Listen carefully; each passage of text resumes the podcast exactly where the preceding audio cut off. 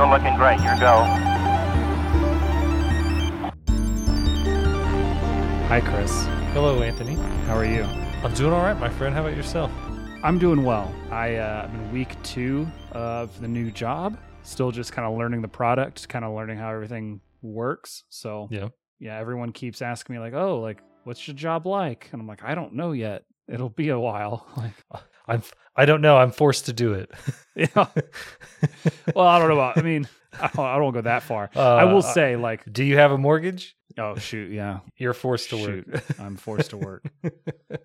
Uh, I will say, out of all the places I could be forced to work, I am very happy with where I've ended up. That's fair. Uh, We haven't really talked about it on air, but I got fired under dubious circumstances through what should have been no fault of my own. Uh, very unexpected to unexpectedly unemployed. Um, but I turned that into a rather large pay raise and much better benefits, like much Awesome. much better benefits. Like uh, it's free health care and or free health insurance, I should say, and a better PTO program, less hours, no travel. So I'll be able to be more consistent with this and really everything else in my life. So it kind of worked out. I'm not gonna lie, kind Yeah. of worked out. That's good. Very happy. I'm, I'm glad to hear that, man. Yeah. Think I'm glad that you're glad. I love you the sincerity. Yeah.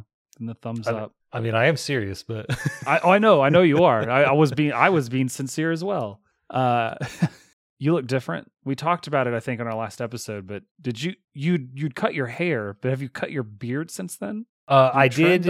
I did trim again? it down to a. I lost my five. I don't know what happened to my my. I don't even remember what it's called. The little thing that clips on the, end The of your trimmer. trimmer. The well, guard? yeah, the guard. Yeah, thank you. Yeah. Uh, I, I I lost my five setting, so I had to go down to a three last week, and this is whatever it is now. So Hmm. I, uh, Yeah. Mine is a my beard trimmer. It's like one piece that adjusts, like I can push it up and down on it. mhm. So if I lost it, my only option would be zero. Null. Yeah, I got you. yeah. Actually, my only option would be buy another one because I'm not doing that. Thank you. Thank you. That's fair. Yeah, no, I, I think I mentioned it before in the past. I've got some sensitive skin, and um, if my beard gets too long, especially when it's really really hot and I sweat a lot, I uh I get peely. Yeah. And I do not enjoy like the last thing I want is when I'm sitting there like scratching my chin because I'm deep in thought, and then I look down and it is snowed on my chest. yeah, that would be horrible. um, no, I don't like that. Absolutely horrible. Yeah, no doubt. No doubt. All right. Does that count as a cold open? I mean, I guess. Do we need to talk about anything else? Is there anything else Uh, you'd like to off topic before we jump in? Do you want to talk about our anniversary, or do you want to save that? I was going to save that for the end. That's Okay. less. That's not really off topic. Okay. That's on topic. That's on pod, if you will. Fair enough. Yeah. I don't think I have any. I mean, I haven't done anything else lately. I had a party. I had a party. Uh, Mm. a friend of mine had a birthday on Sunday, so I had a bunch of people over on Saturday night. We played some board games. It was a lot of fun. Uh, were these were these some of your friends? These are some of my friends. Yeah, Oh, okay. yeah, just some of my friends. Not all of my friends. Just the ones that I care about. The ones that would come to a, a birthday thing that consisted of board games. That's rude. I did have one friend drive in from out of town, so that was cool. Got to- Mm. he spent the night. Uh, gave him a room. Yes, all of my friends were there. Actually, I think I, everyone I invited showed up. Oh, Yeah. fair enough. That's cool. Well, I, it didn't yeah. matter because I was in. Uh, we uh, this is something I could talk about. I was in Lubbock this weekend on Saturday. Oh, did you see Raul up there? I did not see Raul. I I, Hmm. I texted him to see if he wanted to hang out, but uh, I went to a wedding. No, I'm Um, so sorry. I travel for a lot of weddings. Welcome to your 30s. Well, I mean, I, I think I've been doing that my entire adult life. it doesn't matter. It doesn't matter how old I am. I think ever since I turned 21, I think I've traveled for weddings. But either way, the person involved uh, in the wedding, the person getting married, was an artist. The person involved. She had her ceremony and the reception at an art gallery in Lubbock near the college, which was kind of cool. And I, I don't know how often you've been to Lubbock, but it, I really enjoy its layout because it's one of the few places that was designed, in my opinion, by a reasonable person. Because like Okay. they've got they've got numbered streets and then they've got lettered streets, Yeah. and it's in a big grid. yeah. So okay. like as long as you can find like like if you're like, oh, this person's on 18th, like Avenue L and 18th, they're like, cool, I know where 18th Street is. Um, if I if I can count up the letters of the alphabet, I will be able to find out where I need to go. It was Nice. really cool. And then, uh, but anyways, so this person's an artist, and they they had a they had an exhibit at the same time they were having the reception. So they had a bunch They just the, tricked a lot of people to come into their exhibit. That's a good That's- ruse. I mean, I didn't pay to get in, so uh, but um, not bad. Not bad. the um her exhibit was clothes that she had reimagined or not reimagined but she had recreated using trash Oh. and so like there was there's that famous sculpture of julius caesar um where he's like supposed to be holding like a golden spear i mean i'm sure the spear's gone by now uh but like it has the breastplate Mhm. with the with the battle skirt and the armor and she had recreated it and like instead of lion heads they were just like baby doll heads Oh, that she weird. had that she had glued to like a piece Okay. of plastic and then spray painted gold. I thought it was really neat, but very cool. It- I had a great time. Yeah, and that's about it. That's that was my trip to Lubbock. I stayed overnight. Uh, I watched Bright again. Oh, okay. I couldn't sleep. I mean, it's not like I was wired or anything, or I had too much caffeine. I just we got back, we ate dinner.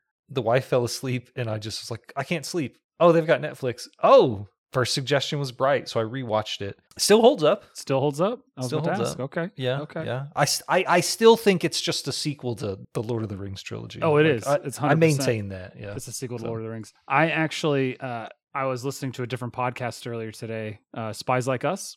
Oh yeah. Their newest episode. oh, we've shouted them out before, but they do something similar. Well, they do a better job of what we do, but only with, with spy movies. Mm. And uh, their newest episode is on Red Sparrow, the uh, the Jennifer Lawrence film from how many Okay. years ago, where she's like a that. Russian spy or whatever. Yeah, apparently Joel Edgerton's in that film, and he's like the lead, one of the leads. and they were like, I wonder what else he's been in. And one of them mentioned, I think he was in he was in some movie with Will Smith as an orc, and I was like, Yeah, yeah, he was. He was in a lot of things. Yeah. yeah I saw Red. Sparrow and I was like, man, that really just looks like Black Widow. A little. It was. That's. I remember thinking the same thing. Like, oh, somebody made a Black Widow movie without They the just rights. They just can't. Uh, call it hearing Black them Widow. describe it, it is not a Black Widow movie. It is Sure. I mean, just like something, yeah, But- Russian, uh, Yeah. yeah, Russian woman trained as trained to be an assassin throughout their childhood. Yeah, close enough. Uh, pretty close. Pretty close. Yeah. Uh, anyways, all right, perfect. I feel like with that little extra, we've got our open Marin. Got it down. I tied it. I, I tied it back to an episode that we already had. Yeah, you can go yeah. watch that, or We uh, we to listen to shout that out some other some other people. Yeah, you should totally listen to them. They're It's almost as They're almost really like we've done this before. I can't really can't really put my finger on it though. we're doing something new today. In the past, we we have done pilot episodes for television shows, and on rare occasions, meaning once, we have actually watched an entire series start to finish and reviewed the entire thing. And we decided that we would uh, do kind of like a not I don't want to say state of the series, but we wanted to talk about Star Trek: Strange New Worlds as far as the episodes have been released. So there have been five episodes so far.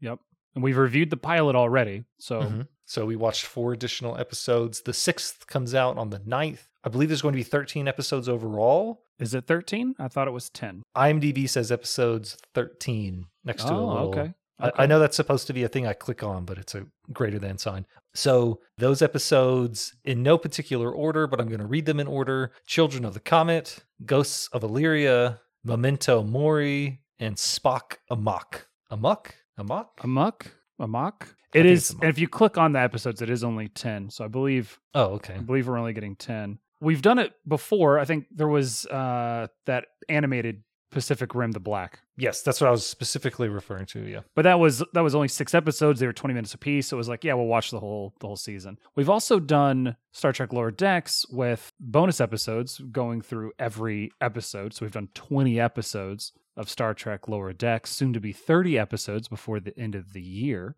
We've done the pilot episode of Strange New Worlds, also titled Strange New Worlds, which I don't think I realized at the time. Uh, but yeah, we're gonna gonna do a little bit of an update, kind of uh, do a brief chat about each of these episodes. I assume in order, because it wouldn't make much sense otherwise. And I, I guess, and there's there's only one. I guess we can talk about any guest acting actors that we we, we enjoyed, although I don't think there are many. Um, and there's only one main cast member who really wasn't in the pilot episode. Uh, and we'll talk about him when he comes up. This was my idea Okay. to kind of do this mid-season update, mostly because I'm already watching Star Trek, so this keeps me from having to watch something else. this saves me time in my day. yes, yes. So, episode two, Children of the Comet. Reading the blurb here. Uh, an ancient alien relic thwarts the Enterprise crew from rerouting a comet on track to strike an inhabited planet. This is sitting at 8.2 out of 10 on IMDb uh, with a median score of 9. Overwhelmingly positive, I would say. Uh, but why don't you give your thoughts and opinions? This episode is classic Trek. And when I say classic Trek, I don't mean that it's in reference to TOS era, like what you what what you could consider quote unquote a classic. Uh, and what I mean by that is I've been here. I've seen this episode before. I've I know this story. Starfleet encounters an advanced alien race, you know, uh, being, what have you. Uh, it, sometimes it's a natural disaster. Sometimes it's just a misinterpretation of other people's laws, whatever are rules. But this is the Enterprise. I mean, usually the Enterprise specifically, maybe not this iteration of it, but long story short, the Enterprise is hanging around. They're doing some scientific study on a comet. You know, comets are really interesting if you don't know what a comet is. It is not a household cleaner, typically. It is a giant hunk of ice, Rock, gas. yeah, rock, gases, minerals, whatever, just f- traveling through space. And they usually have a trajectory. Um, they can sometimes come in and out of solar systems. There's a famous one, you know, Halley's Comet. I don't know how close it gets into the mil- the to the solar system, but we were able to see it like every 72, 73 years or whatever, which I think I missed. I think I, Oh. th- I think I was young enough to miss it, and it probably won't come around in my lifetime, which is cool, whatever. But there are some times when comets can get trapped in gravity wells of either planets or other stellar bodies. Uh, and in this instance, a comet is traveling towards a planet in which it is inhabited by what appears to be a Stone Age or Bronze Age civilization. And they say that there's millions of people on the planet. I mean, we even see them, they're like using primitive tools. So very cool. Uh, and then essentially the, they theorize or that they their computer models suggest that it's going to hit the planet. So they try to inter, interdict it or intercede. And um, that's when they meet the aliens. All in all, I really enjoyed this episode. It gave a lot of like I, I think Star Trek works best when you think outside the box of what you would consider like normal actions. I, I mean, I, I don't want to be that person, but like I think like in the first the first twenty minutes, I was like, why don't they just get really close to the comet? Hmm. I was like, hey, you know what? If you're gonna shoot us down, you're gonna blow this up too. And then like that's what they ended up doing, which I thought was pretty cool. They tried everything else to do it. I really enjoyed the idea of math and music being a universal language. I think that's that's something that I think we've long since discovered a long time ago that music is essentially math. You just, you know, you make noise to a mathematical equation, you create sound, uh, create music, I guess. Uh, but no, but I really liked it. Um, I thought it was a great episode. Good second episode. Solid. Started out strong. I'm not sure why giant planetary bodies are always about to hit things in Star Trek, but it just exists. So If they weren't about to hit things, why would we be there to look at it? It's not interesting. We could Yeah, I don't know. travel to another system where things are about to hit each other. I mean, I think that answers the Right. question. Well, I think that's uh, we're talking about it here in a minute, but um, I think it's the second episode of the second or third episode of TNG where like there's a stellar fragment heading towards them. Uh, so That's it's like things the are second episode. If Well, you don't count outside the pilot. outside yeah. the pilot, I think it's so episode three. Yeah. Uh, where they're also all I think it's the Naked Now or Yeah. I, I don't remember the name of it versus the name of the TOS episode. I think I think they're just both called the Naked now, but Oh man. but yeah, Uh, there was one. Yeah, I, f- I think I can't remember. Uh, Children of the Comet. Speaking of episode two of Strange New Worlds, it's got a very strong Cadet Uhura A story, B story. I couldn't quite. I think it's the A story. Spoiler for the the rest of this. Like a lot of times, it's really difficult for me in Strange New Worlds to tell you which is the B story and which is the C story. And occasionally, I can't tell the difference between the A and the B story. Uh, they do a really good job uh, of giving everything its its due. yeah. But we get to learn a little bit about Uhura's background. They give they flesh her out quite a bit. I mean, she's the victim of some pranking at the beginning because she's new, which I which I thought was pretty funny.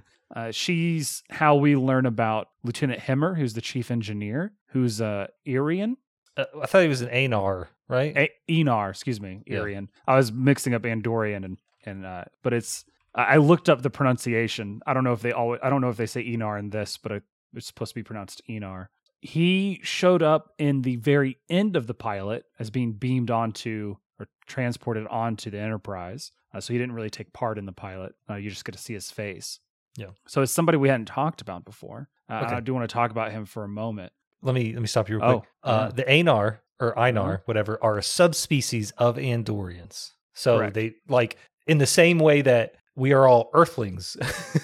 Yeah, I guess they Like, so- technically. yeah. Someone from Africa and someone from South America, like, would both be considered Earthlings. And I think I, not so I much in this instance because they've got, I think they've got different genders and like They do. abilities. So it's technically i think it would be more like like maybe uh Neanderthals, maybe? neanderthal versus homo sapien yeah yeah, okay, like a literal like branch like compatible in uh, in almost every way um but different enough to be recognized they were first introduced in enterprise I've read the article on Memory Alpha, but I have not watched that episode of Star Trek Enterprise. One of their defining characteristics is that they're blind. They have some precognitive abilities. Uh, their other senses are much more advanced than most other humanoids or bipeds, uh, which they talk about in this episode, uh, Children of the Comet.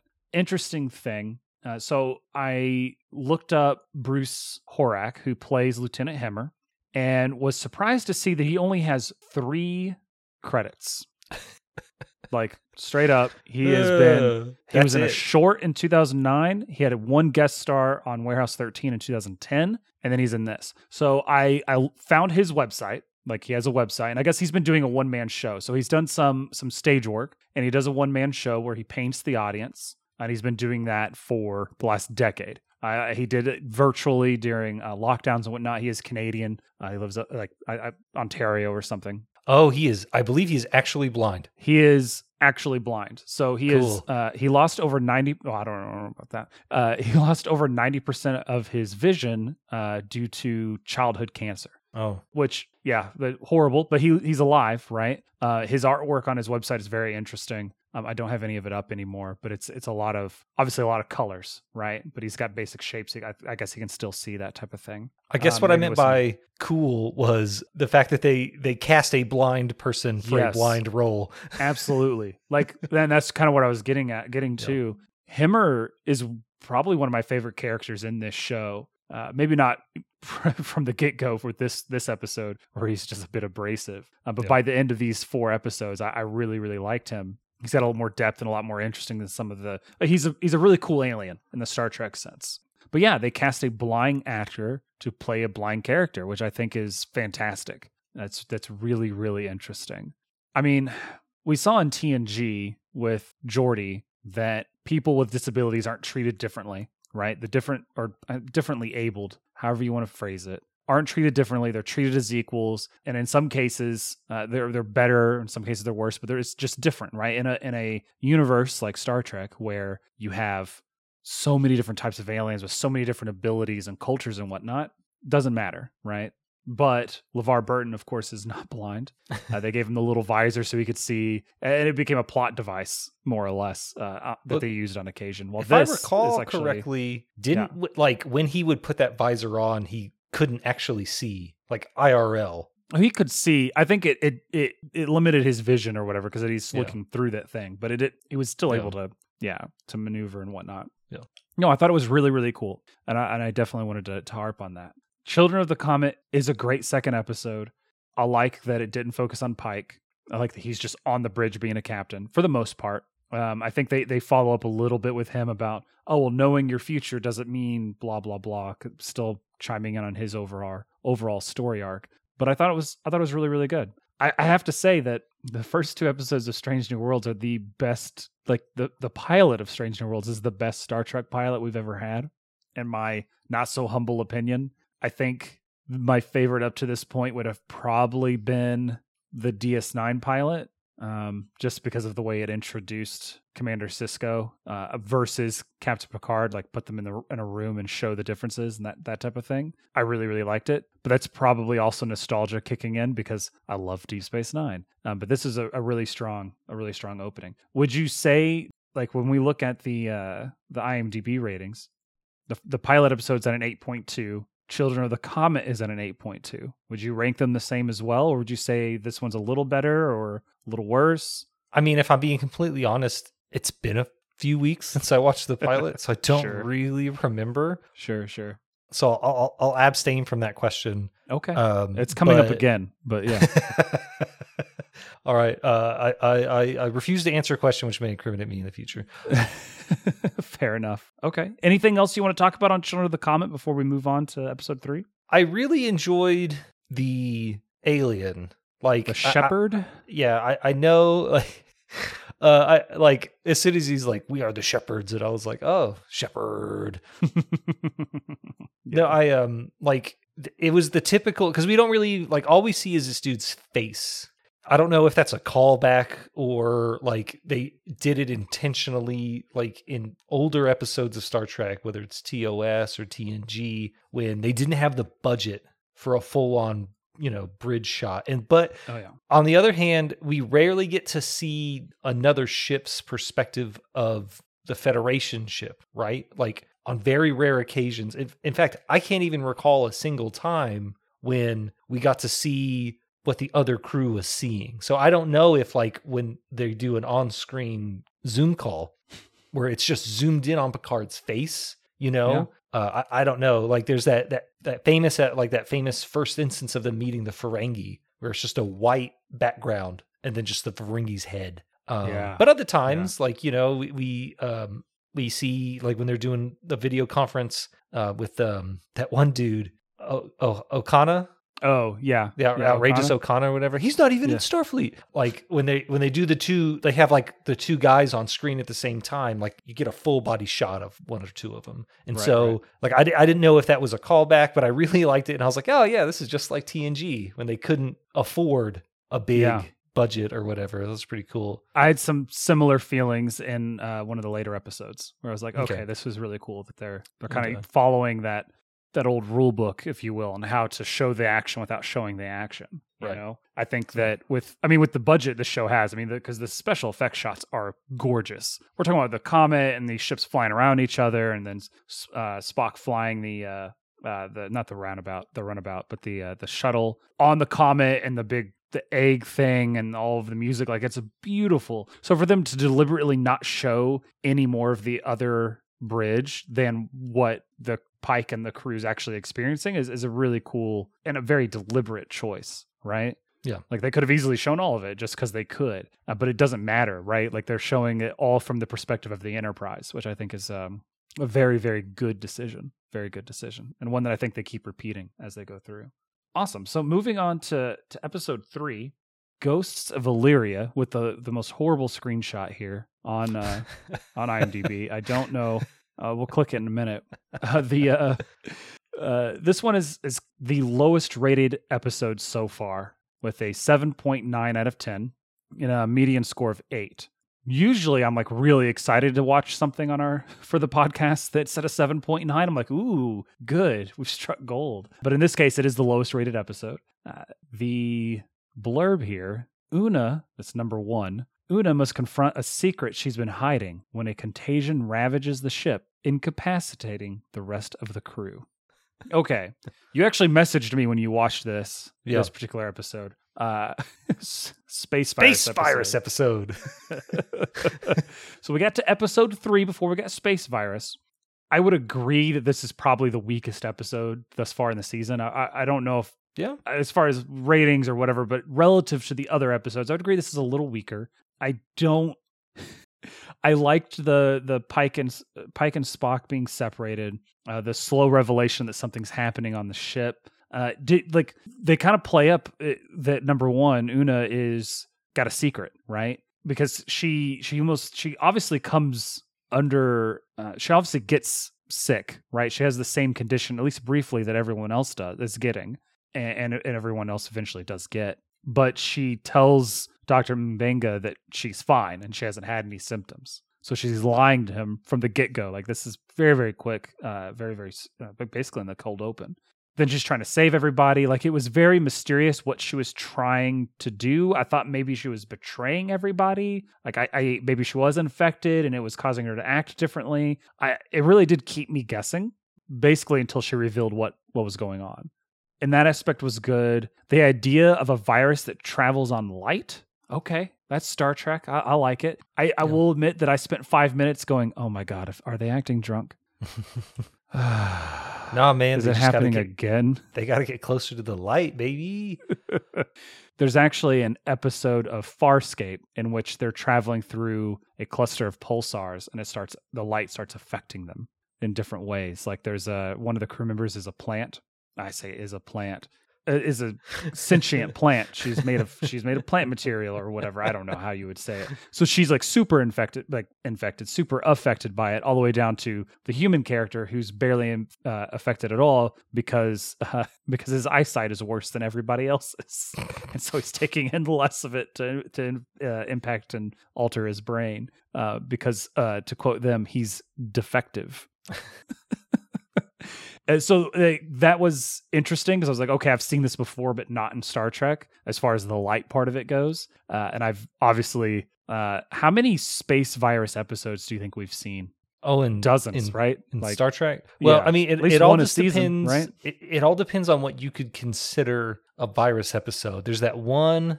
any it's- episode where it's- anyone's infecting other people with a virus, bacteria, Well, I was going to say stuff. I don't know. there's the there's the one where the um, Geordi almost turns into uh, like a, a weird alien turtle thing. oh, He clo- and can then there's himself, that yeah. one episode in season seven in TNG where the ship starts becoming like a Mayan temple. masks. That's a that's a virus that infects the ship. no, that was was that not Uh, Data with the I mean, like, he Brent like, Spiner went hard in that episode. like, he it's gets- a horrible episode. he gets possessed or whatever. But I'm like the ship starts turning into like something Yeah. else. And then there's those people. There's that one episode where people get they start to devolve, and Worf Yeah. turns into like a cockroach or something.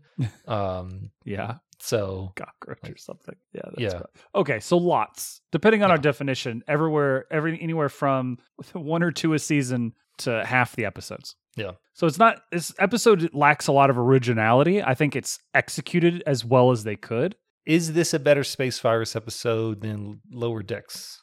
The first episode of Lower Decks. No, no, not at all. did I did I consume human flesh? Tell No, me, I need to know. That is the best space virus episode. Uh, my misgivings about this episode have to be that Una being an Illyrian is cool, I guess. I didn't see that coming as the twist or whatever. And then, like, it felt like at the end, they just kind of tag tacked on Dr. Mbenga's secret with his his kid being in uh, permanent transporter stasis. Like it that felt very like felt like it should have been a B story for the whole episode, but it felt more like, oh hey, the episode's over, but we have three, four more minutes to fill. Here's this as well. You know, it felt very disconnected. That's a sprinkling of story for tomorrow's Strange New World problem. You know what I That's mean? but it didn't. That's the thing is, if- it had like if episode four had picked up on that thread and been that, I, I would. I think I would like it more. But it hasn't even be- come back up. But there's going to be five more, right? That's true. It might again. I just feel like it yeah. should have. Yeah, I don't know. I'll know because uh, they'll do a last time on and then show that, and I'm like, oh, okay. Yeah. How did you feel about this episode? I thought it was really neat. Uh, if I'm being completely honest, I didn't even know who the Le- the Illyrians were. I'm on the Memory Alpha page, and there's a guy who doesn't look anything like Una, which is, you know, that doesn't mean anything really. I guess they were originally involved in Enterprise, which is kind of Yeah. cool. Uh, so they they all they're big into genetic engineering because of uh, the eugenics wars. That's kind of been outlawed for the Federation for the most part well not necessarily outlawed as much as they just they banned the use so um i guess they're okay with like i, I guess that goes away later on because there's several episodes of newer trek where genetic modification is like a key like part of a plot line Oh well, I mean, if you recall in Deep Space Nine, Doctor Bashir's uh, father goes to prison for it. Well Um, i mean think they they mention it's allowed in the case of like uh, uh, correcting any sort of defects or you know like issues in the womb, that type of thing. Yeah. But Doctor Bashir is genetically altered to be smarter, faster, stronger, and that's very illegal. Yeah. Funny story about Illyria or Illyrians. Um, like most things in Star Trek, uh, has some basis in real life. According to this, Illyria was a western part of the Balkan Peninsula inhabited by numerous tribes of people collectively known as the Illyrians. And in fact, it's had several references in modern i don't say modern pop culture but william shakespeare chose illyria as the or a fictionalized version of illyria as a setting for twelfth night which is a comedy about a woman impersonating a man and hijinks you know ensue Hijinks ensue. uh, but yeah like hmm, up hmm, hmm, until um like 1849 it was like the word illyria was used in popular cult like in in the vernacular which i thought was really neat. Interesting. it doesn't say anything about them being outcasts or anything but uh but yeah so if you if you look at a map of antiquity like it's right there next to the thracians a little bit kind of northeast of the i'm sorry northwest of the greeks and across the adriatic from italy. Or or what what would be considered modern day italy which i thought was pretty cool. Very neat. Yeah i'm all for it. I'm all for una being special. It would make sense that um as, as soon as whatever happened to her happened i was like oh like is she now is she going to sabotage the ship or whatever? And then she at no point did she do that which i thought was pretty cool. That was a little bit of a head fake. Yeah, a little bit. i enjoyed the episode. I don't i, I don't think i would give it a 7.9 i mean it it's just just like children of the comet i've been here like i've Yeah. seen this episode it just has a different plot which is cool Sure. there's nothing Sure. wrong with it I think the So- difference being I think this doesn't quite quite hit it in the same way, but okay. Awesome. Moving on to episode 4, Memento Mori. Pike must find unconventional Starfleet methods to deal with a malevolent force that attacks the Enterprise. Uh, so, this is the highest rated episode so far this season at 8.6 out of 10 with a median score of 9. 39.3% of votes on a 10, 30% on a 9. So, it, like we talked about everything being kind of overwhelmingly positive. This is the very definition of overwhelmingly positive. so mem- How did you like ahead. it? No, no, please. I, I- was I was about to prompt you. So, Oh, okay. Yeah, I guess Uh, I guess go for it. So memento mori is Latin for remember that you have to die or remember death. It's uh, uh I've I've seen this phrase before, like uh, mostly in really edgy tattoos. You know, you know, so th- like, Yeah. and if you, in fact, if you just Google memento mori and you look at it, there's usually a skull and like the, a spade involved. yeah. Uh, the first time that I can really remember seeing it, uh, so I'm going to mention something you don't like. Uh, in the game of Destiny 2, you can get a weapon called the Ace of Spades, and it has a Mm. perk called Memento Mori. And, Interesting. uh, whenever you you get a kill in that game, it gives you buffed damage. You're right. I didn't like it. Well, no, it's it's just it's it's it's inevitable. Like I'm like Yeah. I'm I'm, I'm going to continue to to kill things. This is the uh second. Well, I, I guess it would be the first instance of Starfleet officially engaging the Gorn. Lana La'an Noonien Singh. She is. Uh, I, I think I, think they talk about it in the pilot. She's a survivor of a Gorn attack, and she's like the only survivor that's ever been from a Gorn attack, which is kind of cool. Right. Right. Um, you know, ship full of what do they call it, Mary Sue's, right? Is that what it's called? no. Well, uh, no, I'm just making a joke, but Uh, um, uh, that's a bad joke. what? Everyone's unique. Everyone's got a little bit of a past, you know. yeah, uh, well, I mean, all like all all Star Trek crews are like that. Yeah, she's not No even our deal. first. I mean, she's essentially she's Tasha Yar, right? Yeah. She's just Tasha Yar.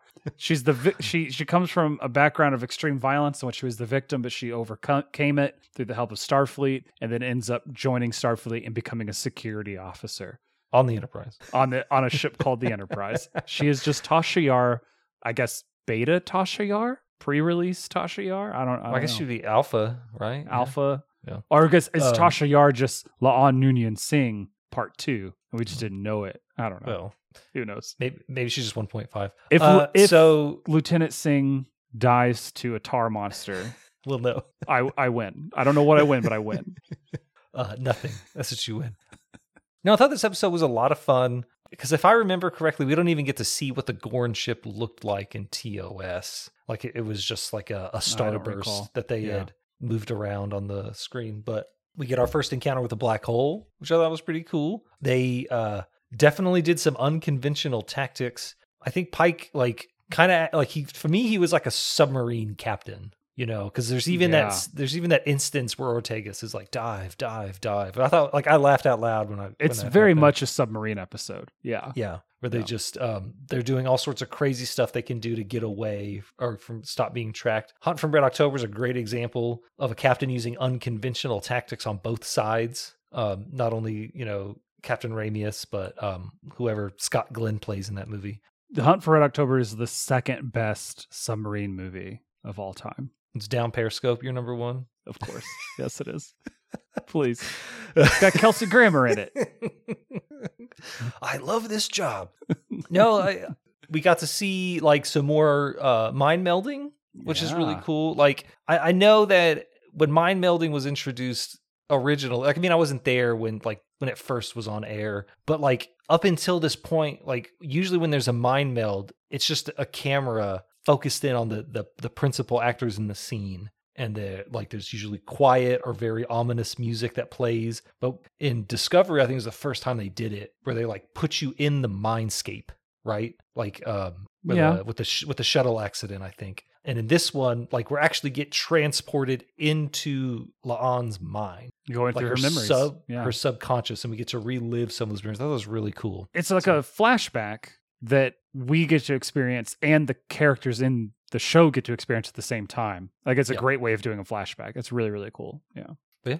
Yeah. I like a submarine episode. You know, I like an episode that reminds you that, you know, you can't leave the ship. Like this is this is the same as being in a submarine at the bottom of the ocean. Like you're you're you're limited. I'm having the uh, brown dwarf surrounding the that's getting sucked uh, destroyed by the black hole and, and you know the closer they get to it the gravitation the gravity forces are crushing them like literally crushing them and see it. Just the perfect submarine episode. Uh you mentioned uh back in children of the comet about you know we only get to see the alien's face which is very old school right? Uh the first time they like there's this beautiful shot of the enterprise I mean, the Enterprise finds a way to use the navigation computer to have sonar. So it's like we're we're diving, we're going for it, right? They're going Yeah. for it. There's a beautiful shot of the Enterprise just maneuvering itself within this this uh, gas giant, this brown dwarf, and dropping the torpedo, right, and letting gravity take it towards the. Uh,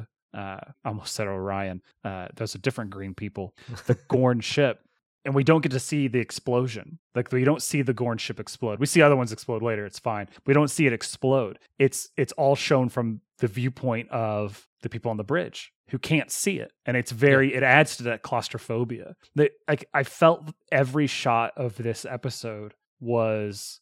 I mean, La- La'an is an intense character from the get go. She is intense but every every scene just got more and more intense. The stakes kept getting higher and higher and higher. Uh, sometimes minor increments, and they'd have a breakthrough, and then something else would happen. Right, like for the majority until the end of the episode, all of their decisions bought them time.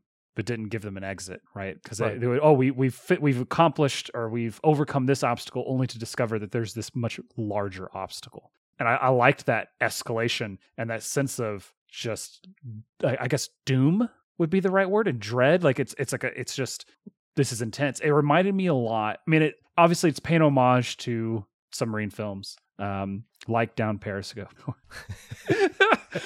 or the hunt for red october uh which i mean the you know which you know star trek uh, the original series is it's got that vibe right where uh it's very much uh, based on that. It's also i feel paying homage to maybe a little bit of wrath of khan I got major con- I got major Wrath of Khan vibes. Like the idea of hiding in like an Yeah. interstellar like cloud. well I- Like- i want to add to that just not just wrath of khan but also um I, I should look up. I should have looked up the name of the episode, uh, but the TNG episode where they first encounter the Borg.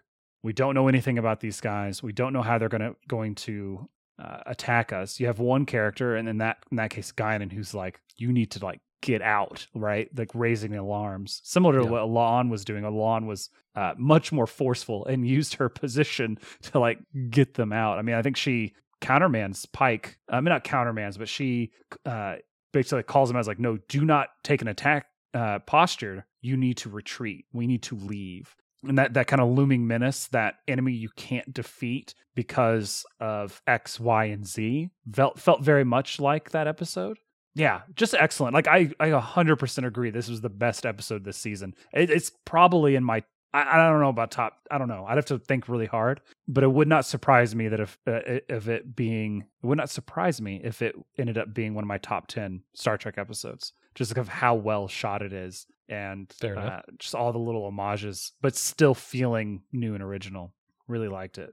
they definitely like uh I really like the idea of using that that that I don't even remember what they what it was. It was like a cooling unit or an air conditioner or whatever that thing is. It was an atmospheric air purifier, but yeah, you know, whatever. of the Uh, future. yeah, using it as like essentially like a distraction like hey, Mm. like the whole idea of having the foresight to understand that when you cross the accretion disk of a black hole, your image remains. I thought that was really cool. Oh, science is cool.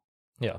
I definitely felt this episode was an homage to Wrath of Khan. Like, and, and the fact that a Noonien Singh is like one of, if not the primary focus of the episode, was not lost on me.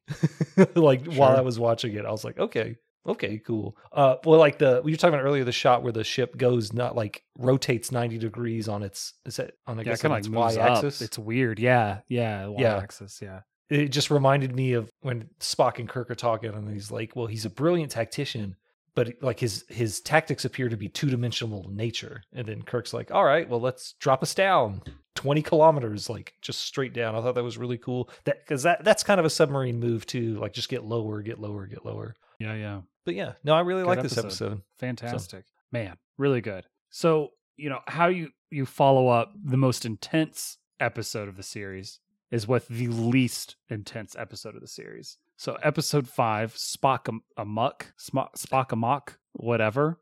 the blurb A personal visit causes a comedy of errors during Spock and Pike's crucial negotiations with an unusual alien species. Uh, 8.3 out of 10. So not the highest rated, um, but actually a little higher rated than a few of the other episodes. Um, I think that would make the second highest rated. You had an hour of intensity, just super intense. I mean, everyone's sweating, things are breaking down, people are dying on the ship. And then you follow that up with uh, Freaky Friday shenanigans and uh, like real low, not not low risk, but low stakes um, action. And uh, you get Spock amok. Amok. I I hate the name. Um, I think I think it's a mock. is it a mock? Yeah, I'm googling. I it don't right even. now. I don't And know. when I say look it. Google it, I'm just gonna right click search. uh, a mock, a mock. Are you gonna do it? is it doing Is it? it a, is it a mock or a muck? Oh, it's from Oh? Malaysia, oh, it's or at least the the Malay language. Uh, a mock is the more acceptable spelling. a mock. Yep. Okay, so Spock a mock. It makes sense. really fun episode. I like having just this low risk, low intensity episode following everything else. We get a dream sequence, we get some some humor. Like I, I like it when like it there's something inherently humorous about Vulcans arguing with each other and not showing any emotion. Like it's almost like I'm gonna I want to use the word anthropomorphizing, but we end up as the audience humanizing them because that's what we're used to when they're not showing emotion at all, right? It's I don't know, it's very very interesting. When Spock is fighting himself in the uh in the dream sequence when he's, you know, Vulcan and human self, it's the same music Yeah. from Amok Time from when uh Spock and Kirk fight, which I thought was a great callback Yeah. fun episode. Uh, we also got to see our boy again, Adrian Holmes. Adrian Holmes. Was that four? I get because I don't I mean, think this counts technically as second time. I think this is Did- the same character. It's television. It counts as one appearance. But this is a different episode of the podcast. fine, it counts as another appearance. Man, Adrian Holmes, the actor that I least like to see repeated. Uh, he he does a pretty good job as Admiral Robert April. I, it's like they needed an admiral here because they were like, oh, we're doing negotiations with a, another alien species. I'm trying to to gain access to you know move through their territory. I guess we'll just call up Adrian Holmes. He doesn't have anything else important going on. Let's be honest. these are the best Admiral episodes in which the Admiral is involved only for the sake of the plot. Like Yes. there's that there's the Ah. you know uh, Measure of a Man. I think is a really good one. And then uh, uh and there's the whatever the the drum. The drum. Yeah, uh, it's the one where um they think Picard is a traitor because Oh, uh, the the Vulcan, who's actually a Romulan. Spoilers if you haven't seen the episode. yeah, yeah. But uh, That's that admiral just goes crazy. Uh, No, I thought I mhm. thought this episode was really fun. We did get some Freaky Friday stuff, but we also get to see the crew. Like I don't want to say out of their element, but you really get to see different perspectives from the same characters. You get to get Like, him off duty, right? Well, the um the whole negotiation portion of it when they this is again like I have seen too much Star Trek because as soon as they showed the part where um the Tellarite is getting yelled at by Basso and they're like, "Man, we thought the Tellarites were rude." And then they and these guys show up and Yeah. they're just very cool, they're very cordial with uh Pike and Robert April. And then when they showed them like talking to Spock, I'm like, "Oh, so they just they're so empathetic Mm. that I- they yeah. adapt to their they they adapt to the other side of the argument. I thought that was really neat. I thought it was a mind thing, like an actual, like um, like actual empathy, like some sort of um, maybe telepathic empathy. But it turns out it's just behavioral, which I think is Yeah. even, which is much more interesting. Which just goes to show that I've watched probably too much Star Trek. So I was like, oh yeah, the mind, the final, final, final frontier. No, fun episode. Uh, they use the word hijinks.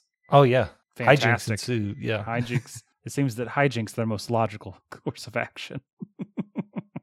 I like that uh, we're getting a Spock episode finally. Like I, I don't know if you've noticed, like you probably have noticed, but we get a Pike episode in the pilot, as we should. We get uh, Uhura gets some special time. Uh, La'an has gotten some special time. Una has gotten some special time. Now Spock. Uh, we got a little bit of Nurse Chapel in this episode as well in the B story. Um, and something we didn't mention in the last episode, we got some good Hemmer and Uhura scenes. I mean, we learned a lot more about Hemmer um, and how his culture works and how it works with Starfleet. Um, so we've basically we haven't had an Ortegas episode. I think that's the last of the bridge crew. Ortega, and then Mbenga. He's not on the bridge. No, he's not on the bridge, and he did he Yeah. did have a little bit, but we could have an Mbenga uh, focused episode. You're right. I would. Yeah, Chief Kyle. He's next. I don't think he's main cast technically. He's second. Yeah, I would just off main cast.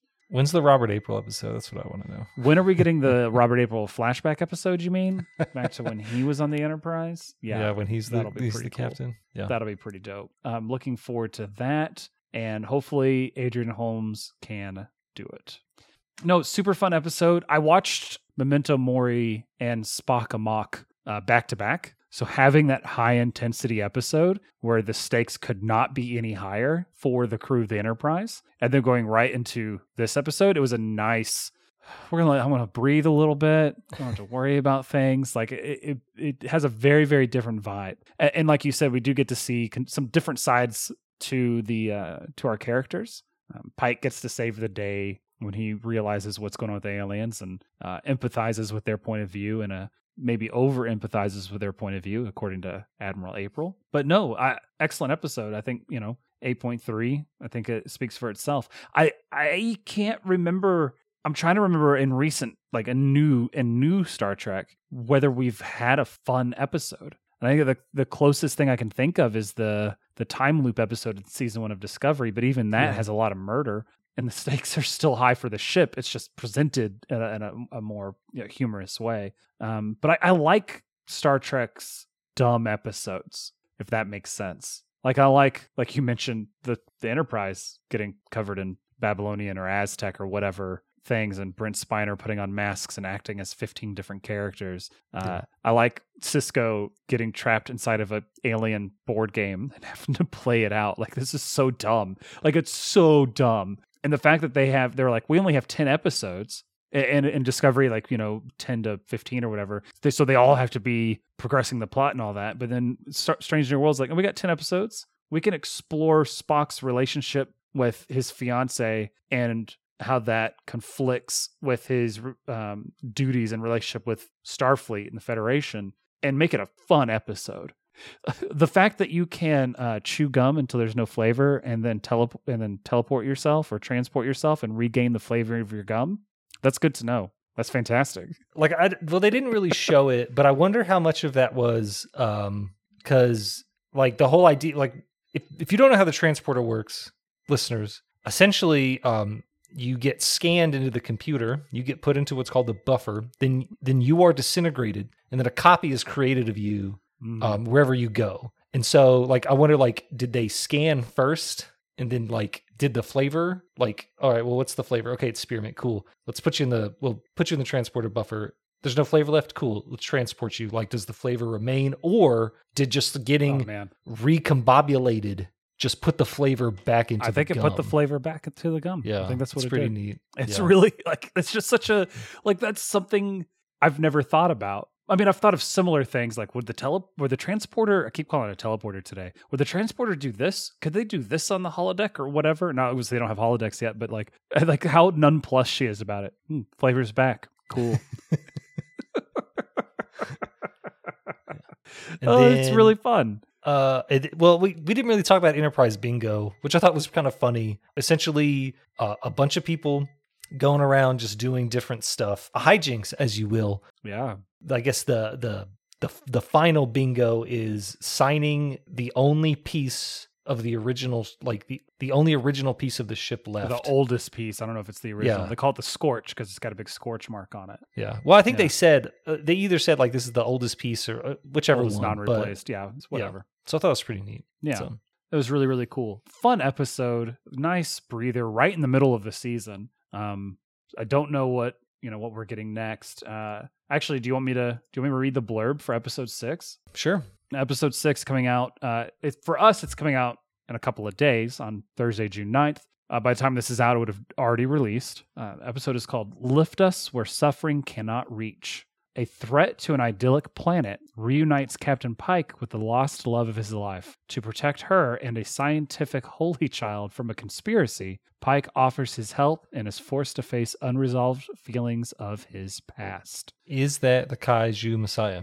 I don't think so, but possibly. We'll see. We'll find out. I, I really liked kind of doing this little recap. Um, how did you how did you like it? Do you want to do more of it? Yeah, we well, I think in the past we've talked about recapping Prodigy, but we just never got around to doing it for reasons unknown. Sure, lots of Um, reasons. And I and I think that in the past we have discussed doing recaps. It's just that the commitment is usually too much. Right. Well, we've talked about recapping seasons, but doing Yeah. it this way, Right, that's what I was going to say. Like the Umbrella Academy, those are hour and a half long episodes, and there's like six or seven a season, so it's just a lot. I'm looking forward to season three, man. looking forward to season three. So I, So my proposition would be um, there's five episodes left. We do three episodes. Uh, or we wait three episodes and do another recap, and then do a final recap of episodes nine and ten. Or we can dedicate a bit more time to the finale. I assume there's going to be more there, um, so that'll spread this out a little bit too. How do you feel about that? I'd be okay with that. I would I would also be okay with just doing all five of the final episodes all at once, either one. We've talked for over an hour about four episodes, so I worry that it, it, it goes through. We don't won't make a commitment right now. We can figure that out at a later date. Speaking Um, of commitments, Yes. speaking of commitments, Uh oh. we're getting close, Ooh. Close to an anniversary. Anthony, why don't you tell the people about our anniversary? Yeah, so coming up next week, June 16th, is our two year anniversary. It's the two year anniversary of us releasing our first episode on a little known and awfully discussed, often, oftenly, oddly, on a little known and over discussed movie, 3022. Uh, so it's been, yeah, two years, uh, over, God, what is this? We're at like 150 some odd episodes or something like that. I think so. Yeah. Yeah, just over. It's uh it's been a while. So we're going to last year I think we recorded something early and then released it on the anniversary, our first anniversary. This year we're going to do the live recording on our anniversary. Uh we're going to do do something similar, uh, a little more concise where we uh, discuss our kind of our favorites and our least favorites uh, from the past year. Uh, and talk about some upcoming projects and up- upcoming uh, things we have going on. It should be a lot of fun, a lot, a lot less. Uh, what's the word I'm looking for? Cohesive in the final product. a lot more joking around.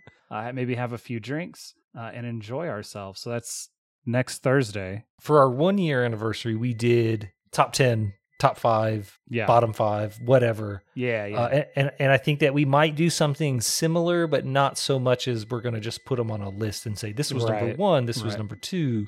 more of an open discussion about it. Yeah. There's also a lot less episodes in this past year than the first year, as uh, we were busting them out two a week for the first four months. and uh, don't have the don't have the time for that now. Uh, so we're back down to the one.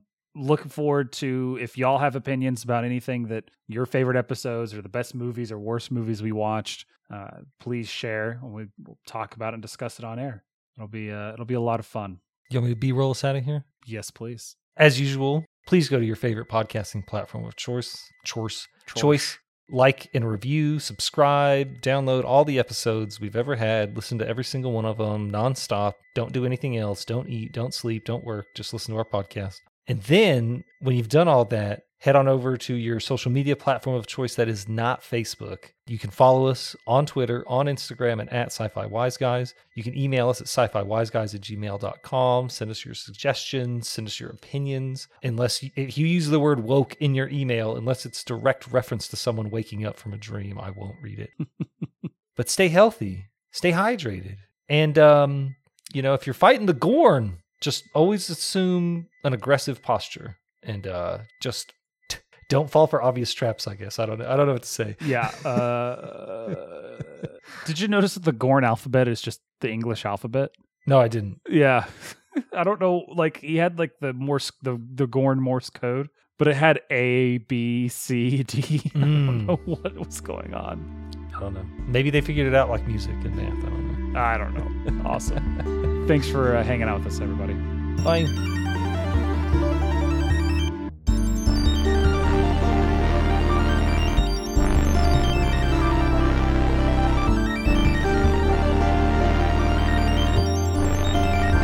The has landed. Trending in United States, Demolition Man. Clicking. Why does Taco Bell look like a bank? It's literally. Oh my gosh! It's literally like there's some Taco Bell of the future where you can drive through the like it's got a second story and you drive what through are you- underneath it. What are you looking at? Uh, let me. I'll just show you. I'll just, uh, Just send me the link. Send you a link. I'm working on it. Oh wow. Yeah. I mean, Taco Bell is supposed to win the franchise wars, so Actually, over it's funny overseas, um, even in the English versions, there's no Taco Bell, so they uh, d- uh, dubbed over as Pizza Hut. don't they drive by one though at some point? I don't remember. I mean, I who mean- knows what they did for that? But I'm in that Pizza Hut. I'm in that Taco Bell. That Jesus. Pizza and Taco Bell. yeah, everyone's like, I'm telling, I'm telling you, the Taco Bell takeover predicted in Demolition Man is happening.